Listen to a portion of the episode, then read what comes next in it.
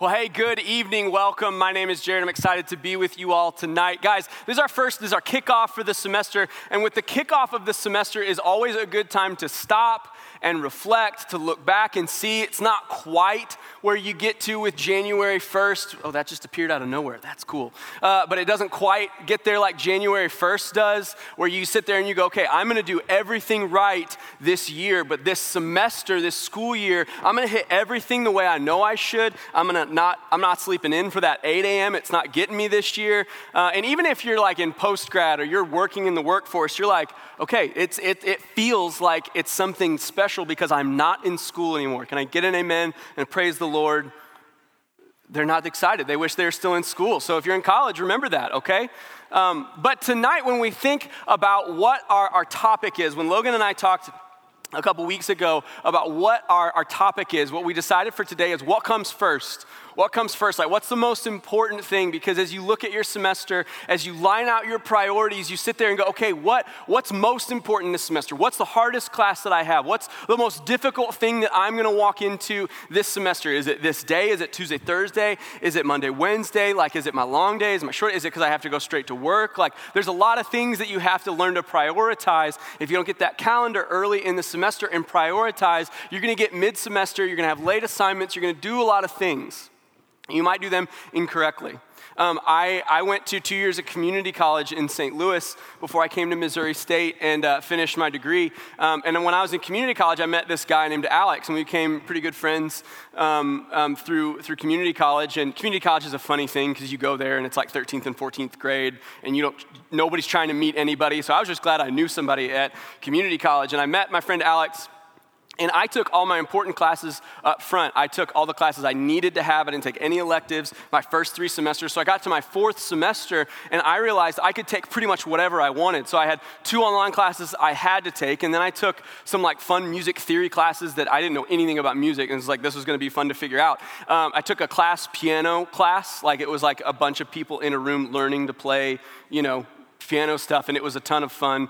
And I took it with one of my buddies, and it was just a hilarious thing. But then I took a class called Recreational Water Activity, um, where the goal of the class, you sign into the, to the school pool, uh, and you have to spend 24 hours over the course of a 16 hour semester, a 16 week semester, and you, you, just have to rack up hours in the pool. You could play basketball, you could swim laps, you could j- jump off the diving board. So, me and my friend Alex signed up for recreational water activity. And RWA was great until you took four or five weeks off, and then you had like nine hours to rack up in the pool to get ready and you're, you're, you're kind of nasty afterwards. But graduated, everything's good. But we also took a, a, volleyball class, which I also thought, like, okay, I, I, don't know how to set, I don't know how to bump, like, they're gonna teach me how volleyball works. And instead, it was a um, baseball coach with a whistle, and he's p- pushing a basketball, dribbling a basketball, and he's going, all right, need four captains, you pick, you play there. And then he went and shot hoops for like 30 minutes. And then he was like, all right, time's up switch, and then played basketball a little bit more. So we just screwed around. We, we invited a bunch of our friends,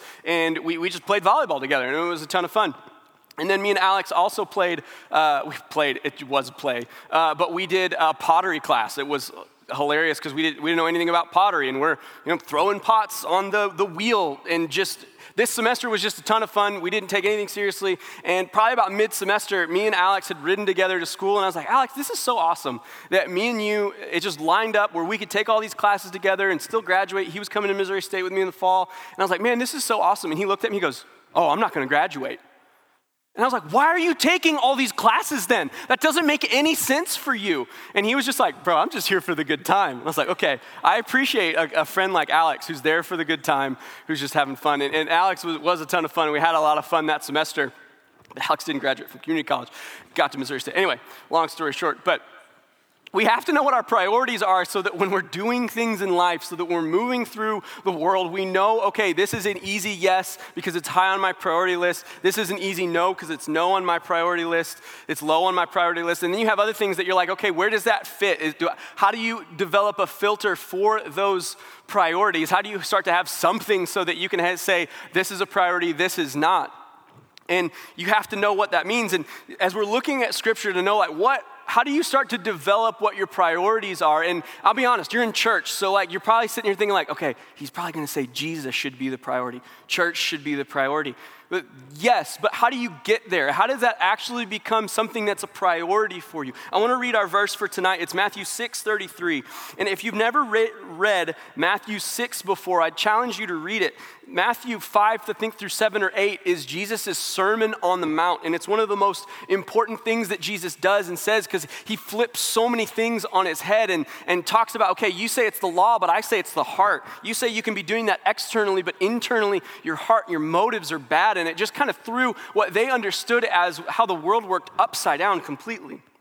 And Jesus has two interesting things, and we're going to touch on one in Matthew uh, 6, 21, 25 through there. And then the rest of Matthew 6, uh, I think 25 through 33, what we're going to read today, he's talking about worry. He's talking about anxiety. And he uses two analogies that are really, really good and really, really applicable. And he kind of says, like, hey, if, if you're worried about what you're going to eat, if you're worried about what you're going to eat, drink, if you're worried about what clothes you're going to wear, you have to just look around and you see these common birds that people don't even give anything for. And I feed them. Like they're okay, not because they're good and they save and they're wise. He's like, I, I'm, I'm their provider. So if I provide for them, don't you think I'd provide for you? And then he said, if you're worried about what you're going to wear and your status, and he says, look at the most common flower in the world. And it's beautiful. And it creates a landscape in a way that only God can. And God says, if Jesus tells everyone here, if, if I do that for something that gets burnt up at the end of the summer, thrown into a fire, like it's gone, and nobody really cares, how much more will I adorn you in splendor and make you beautiful? And he starts to add this, but he doesn't, he doesn't look at our worry and he doesn't look at our stress and he doesn't look at our, our anxiety and just go, hey, it's not a big deal. Stop worrying about it. Move on. He, he doesn't just say, hey, if I take care of this, I'll take care of you. That's it. He adds this phrase to the end of what he says about worry, and he helps put it all in perspective for our priorities. And this is what he says in Matthew 6, verse 33. He says, But, so he gives them this analogy, he gives them this picture, and then he says, But, seek first the kingdom of God and his righteousness, and all these things will be added to you. All these things will be added to you. And I think, I think we look at that and we go, okay, that makes sense. He's talking about priorities. You seek first the kingdom of God and his righteousness, and everything will be added to you. And that, that's a really good sounding coffee cup verse that you're like, man, that, that sounds great. But I think in reality, and, and, and, I think you guys are doing something good. You guys are all young adult age who made it to a church on a, on a Tuesday night at the beginning of a semester. You could have been a thousand places tonight, but you chose to be here. You are clearly seeking God in some way or another. And maybe someone duped you into coming, and I'm sorry, but you're, you're here. But you're seeking God in some way. But I think what the reality is here is that there's a lot of us that maybe don't seek God first. I think for all of us, it's so easy to go, God is like a decent additive. God is like a, like a good thing to have in my back pocket. He's a good helper. I enjoy having him. It's decent when like I haven't been good and like had a rough Friday and Saturday, and like I'll go to church on Sunday, or I'll like read my Bible a little bit, and you read some Proverbs, and you feel better about yourself, and like I like that. I like knowing about forgiveness. I like knowing about grace. But is God the number one? Is God the highest on your priority list? Is God really the driver and the mover in your life? So we've got three points today, and this is the first one to acknowledge Jesus as King. To acknowledge Jesus as King. You see this similar language in Colossians 3. So Matthew 6 is going to be kind of where we start off tonight, but it really just poses our question How do you seek first the kingdom of God and his righteousness. When you read Colossians 3, he, Paul kind of adds some, some handles, some ideas, some, some texture to what we're talking about here. And he spends most of Colossians talking about who God is and how he created and how he's so good. And then he gets to Colossians 3 and he kind of flips the script and he's saying, okay, now that you know who God is, this is what life should look like. And if you read Colossians 3 3 through 4, it says, But you have died, and your life is hidden with Christ in God. The crux of a relationship with Jesus is the idea that we read about in Romans. It says that we were not good. It says it in Ephesians that we were dead in our sin. There was nothing that we could do to bring us back to life. Dead things are dead. I've got some little boys that are, they're, they're gonna be six and four and two all after the summer, and they love playing outside. And sometimes they'll come to me with a bug that is not alive. And they're like, Dad, can we keep it as a pet? Like, okay, um, I'm gonna teach you some things. It's not moving now, it's not going to move later. It's dead. The, the picture of what Paul and Jesus both say about our state and our being is not that, like, hey, you're doing a little bit bad and a little bit good, and if you can ramp it up a little bit, me and you will be good. The picture that you see consistently in Scripture is that we don't have a shot. And I know that that's a sad start to the semester and a sad start to the message, but it's true. And if we don't see things accurately for what it is, and we just see, okay, church is just gonna pump me up a little bit, it's gonna help me out a little bit, then we're gonna miss it. And we miss the point of the scriptures. We miss the point of Jesus as a whole. Because here he says, or you have died in your life is hidden with Christ in God. I mean, it's this idea that, like, because of your life, it is you're found in him. There's no there's no life that you have that's outside of the person of jesus. It's it's just not there. Any life that you have any hope that you have any peace that you have is because of your life being hidden. You can't find your life apart from christ is what it says about believers. And then it says when your when Christ, who is your life, appears, then you will appear with him in glory. And here's the difference. Here's where I think the biggest difference makes in someone someone's life today who's a young adult. If we acknowledge Christ as king as opposed to acknowledging him as anything less than that. I think most of us don't want a king. Most of us don't want a ruler. We want a roommate.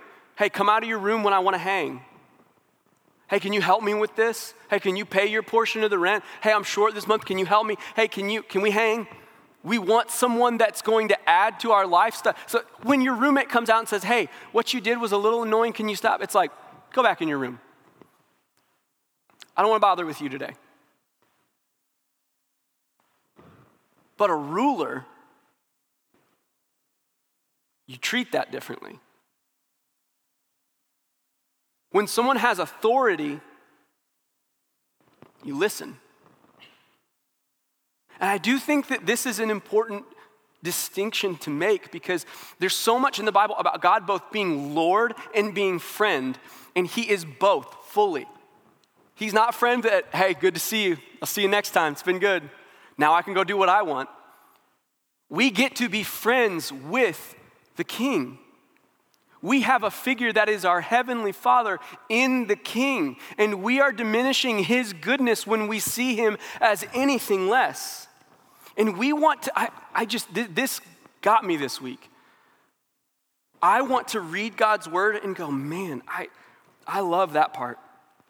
I don't love this part. The service part, I love that. That comes natural to me. I like that. But watching your tongue part, Maybe another day. The part about like living in unity and peace with the people of your church community so that the outsiders will see that you are the disciples, it's like, can I live in unity with them from far, far, far away? Because I don't like that part. The part about, we'll read it in a minute, but one of the things that Paul always talks about to his churches is like, oh, you've been changed. Okay, let's deal with some things. And he lists stuff. And there's stuff that I'm like, that is bad. I hate that. And then there's stuff that I go, he probably means somebody else. But if we acknowledge him as king, this is not an acknowledgement of, I, see you, I acknowledge you. This is an acknowledgement of his authority this is an acknowledgement of his goodness. This is acknowledgement of his way is best, and I will submit to that. I will cede to that. I will yield to that. And I say that, saying that I don't do this thing perfectly. There's things that I've struggled with that I read and I go, okay, I get it, but God, how, how do I actually make this happen?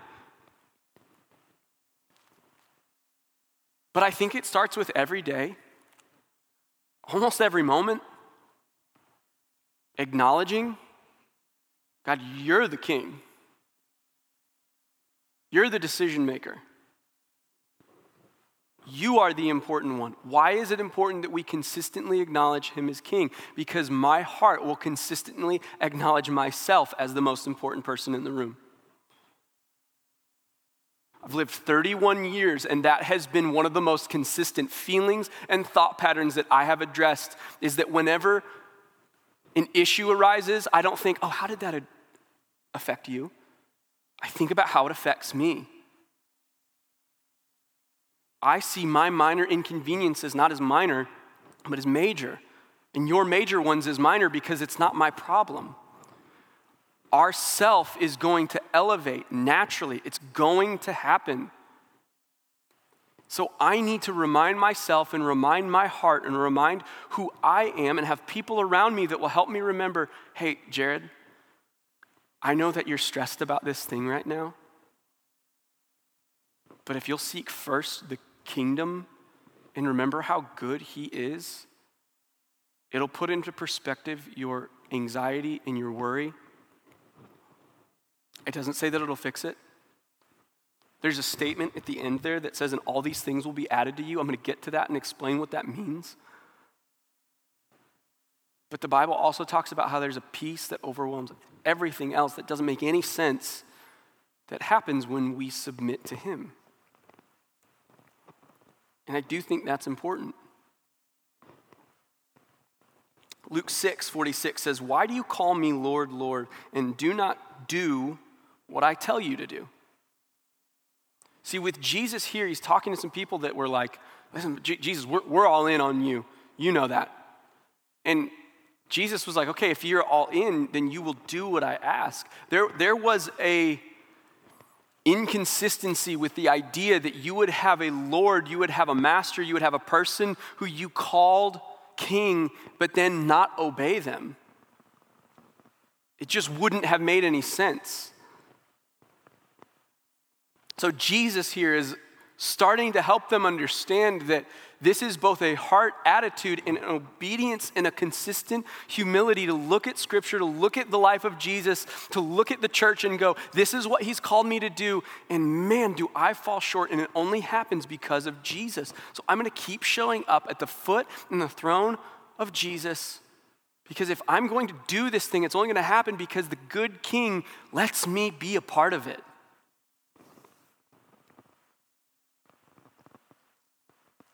Um, the, the, right after that, Jesus is talking about the Sermon on the Mount. In, in Matthew 7 21, he says, Not everyone who says to me, Lord, Lord, will enter the kingdom of heaven, but the one who does the will of my Father who is in heaven. And there's this kind of tension there because you read Romans 10 that talks about how who anyone who calls on the name of the Lord will be saved.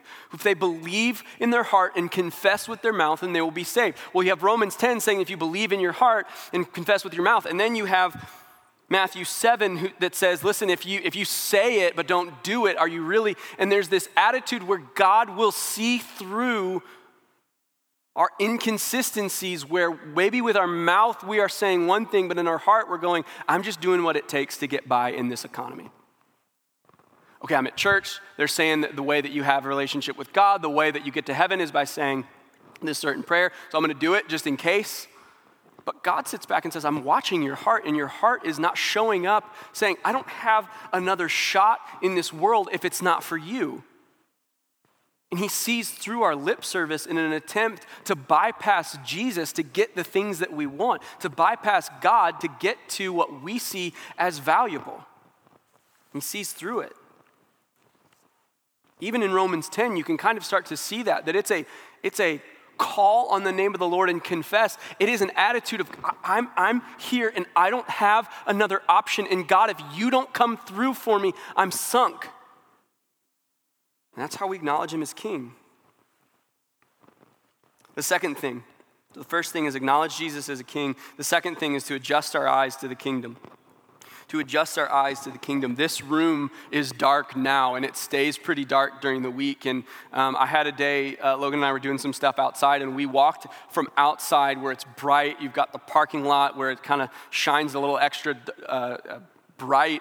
And then we walked in here, and I was like, I, I legitimately like can't see anything because my eyes have adjusted to the light, and now I'm standing in darkness, and it, it is difficult to live there. And I think one of the reasons it is hard to prioritize is that our eyes as Christians have adjusted to the darkness instead of the light. I think our lives, both in the things that we value and the things that we look at, may not look any different than the people around us. And then we wonder why our life doesn't look like what we read in the Bible. Because our eyes have adjusted to darkness. Can I tell you that when you walk from outside where it's bright into a dark room, you see exactly how dark it is? And as believers, we have to.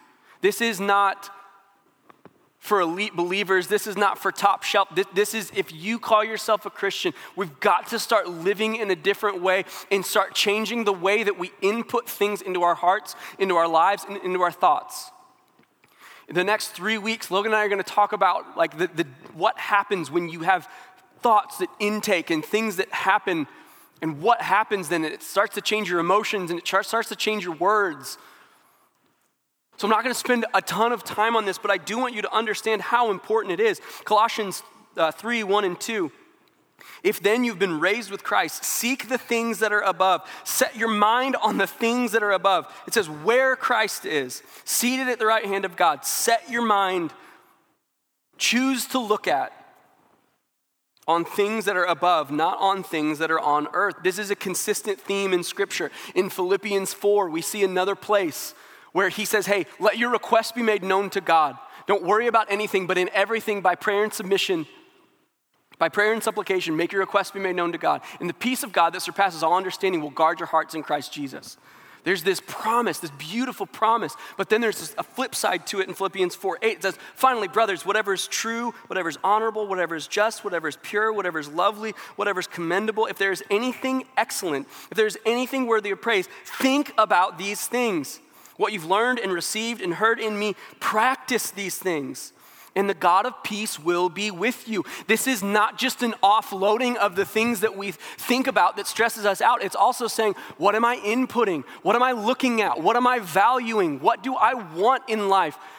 It, it, it happens. If, if you consistently look at one thing, you will go, I kind of like that thing the things that I follow on Instagram are the things that I go, man, I should buy the same thing that they have. Why? Because I consistently look at it. I start to value it, and it changes my heart, and it changes what I look at and my thoughts in my mind. We have to adjust our eyes to the kingdom. Matthew 6 21. What Jesus is talking about right before this is money. He's saying, hey, don't store up treasures on earth. Don't, don't make this the end goal for you but store up treasures in heaven. And then he adds this phrase that can be a little confusing, but he says, For where your treasure is, there your heart will be also. And then he makes this statement about how the eyes are like a lamp into your mind. It illuminates the things that you see and helps your mind make sense of it. What are you looking at? Does it look any different than the person who's not a believer? Where's your treasure at? What are the things that you value? Because what it says here is that where your treasure is, there your heart will be also. That means the things that we value, our heart follows them. Sometimes I think we end up showing up to God on a consistent basis and we go, God, I read my Bible a little bit today. Will you change where my treasure lies? And I do think that's part of it. But I think then I spend the rest of my day looking at my phone and valuing the things that I see on there and then going, God, why didn't my treasure change? Because the lamp into my mind was consistently viewing something that maybe not bad, it's not the things of God. And my eyes have adjusted to the darkness instead of the light adjusting to everything else. What are you looking at and what do you value? I think there, there, there is, there's such a piece of this. I think there is such a stronghold on this generation that has to do with the things that we look at. And we go, man, I really want to quit looking at those things late at night. I really want to stop struggling with this addiction. And then we go, all right, I'm going to put this to bed for the night, and it's six inches away from your head. And then you wake up in the morning and you go, I wish it wasn't the same way again. Ah, God, how do I start to? There's some ways. But the reality is, is it's only going to happen when you start to be serious about the things of God and wanting your life to look different and setting your eyes and your mind on the things of God and not the things of the world. Our heart follows what we value and what we look at. So acknowledge Jesus as King, adjust your eyes to the kingdom. And lastly, live like a member of the kingdom because you are. Live like a member of the kingdom because you are. Colossians 3 5 through 10 says, Put to death, therefore, whatever is earthly within you sexual immorality, impurity, passion, evil desire, covetousness, which is idolatry. On account of these, the wrath of God is coming he, he, he's making this argument that, like, hey, sometimes someone's life will look like, man, I, I accepted Christ and I never wanted a sip of alcohol again. I just, just, the desire went away. And that is a beautiful thing that happens sometimes. But sometimes, because we've glorified some of those situations, and we should, that's God doing a good thing, we have also said, yeah, we don't really know why it hasn't happened in my case.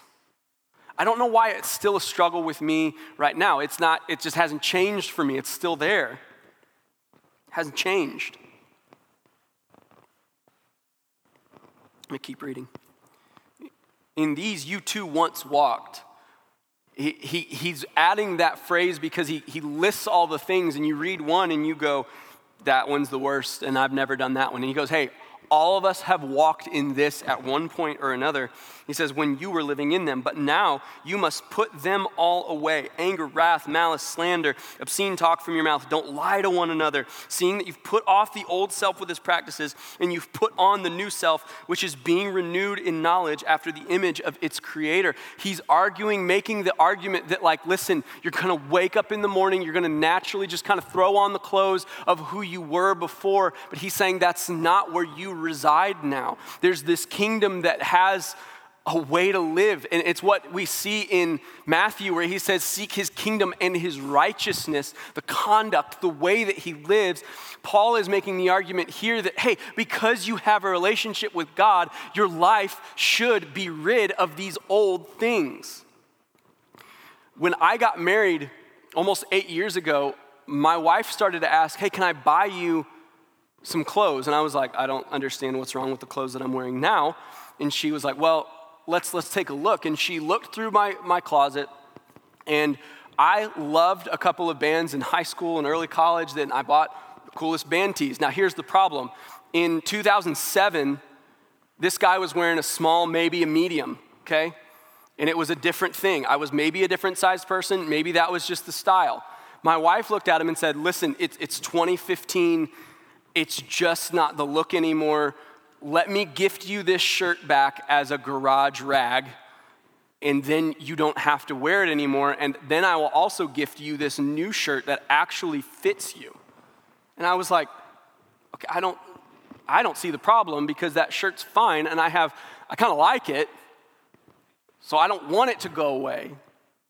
But the reality was is it doesn't fit anymore. It's not good for me. And this is what Paul is reminding these people here is he's saying you've got this old way of living that just doesn't fit your new residence. It doesn't fit this calling that you've been given now. And sometimes I think it's easy to look at like, okay, the, the kingdom of God, I, I don't feel like I belong here. I don't feel like this is the place that I, I've messed up so much. But he's reminding them to do what it is to be a member of this kingdom. To live like it, to act like it, to be there. And you might go, okay, how do I start doing that? What's the beginnings of it? And I look at my relationship with my wife and I look at the commitment that we have, and you look at like, okay, I want to be so committed to God. I want this to be the definition. I want it to be like, I'm so in step. He wants me to go this way. I'm ready to go. And how do you get to that type of spot? And I look at how that coincides with my relationship with my wife, and it started so simple. It started as I like you, I want to spend time with you, so I'm going to start in some way. It didn't start with this deep level of commitment, it started with an intentionality that said, I, I want to be with you. And it grows over time. And I think for some of us in the room, you might look at tonight and say, okay, what, what comes first? What's the biggest thing that I can do for God? And I think about, I, I talked to a friend, Elvis, this week, who's a, a missionary, a church planner. And I was like, man, what? I was telling him about my message, and I was like, you're, you're someone who you guys have he married a girl from here and he's going back home to plant a church. And I was like, what, what's your advice to this?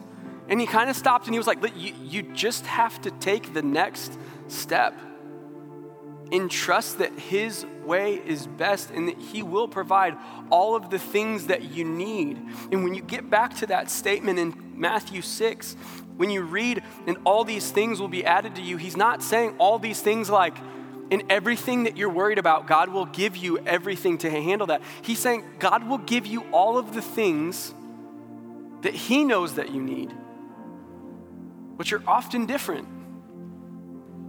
I was reminded this week of, um, of a story of um, an elementary school that had some refugees from uh, a war torn African country in this, this school, this, this community of this school kind of rallied around them, and they were, their family was set up with a home and with food. That there were people that would bring them groceries every week, and um, they, the school handled their lunches and handled, they, they gave them these school supplies. And one of these kids, every week, he would make these deals at the lunchroom that he would come up and in his broken English would come up and he would trade his school supplies for food and they would find them in his backpack and they would, they would get to class and they'd go, okay, hey, pull out your, your pencil and your notebook and, and he wouldn't have one. And then they'd look in his backpack and he's got food from lunch that he's traded other kids for, that he's bargained for.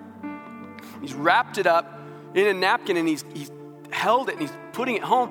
And one of the things that they talked about was that this child has an old way of living that now they're, they're still living that way. They probably lived in a way that they didn't know when food was going to come. So when food came, they, they hoarded it and they kept it and they wanted more. That, that, is, that is common, that's going to happen. But then when everything was provided, it took a principal that sat down with the kid and looked him in the face and said, Hey, was there food yesterday? Yes. Was there food the day before that? Yes. Was there food the day before that? Yes. Is there food at home? Yes. Can you trust that there will be sufficient food for tomorrow? And the principals looked at him and said, Let me promise you, if there's not food tomorrow, I will make sure there's food tomorrow. You come find me and I'll make it happen.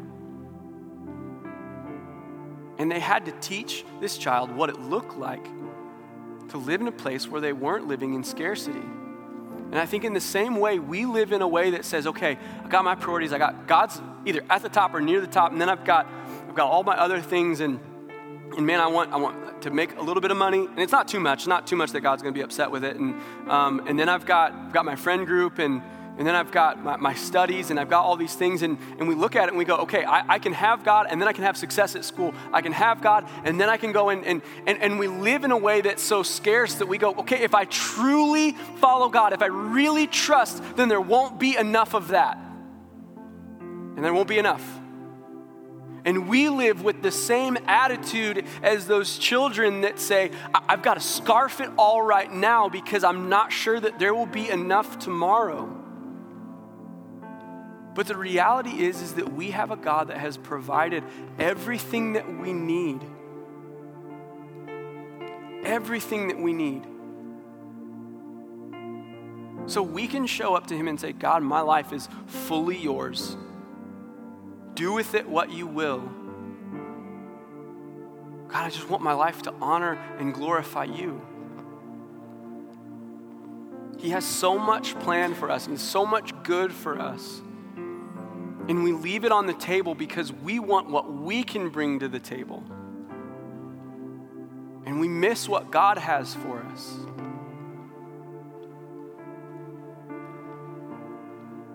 You bow your heads?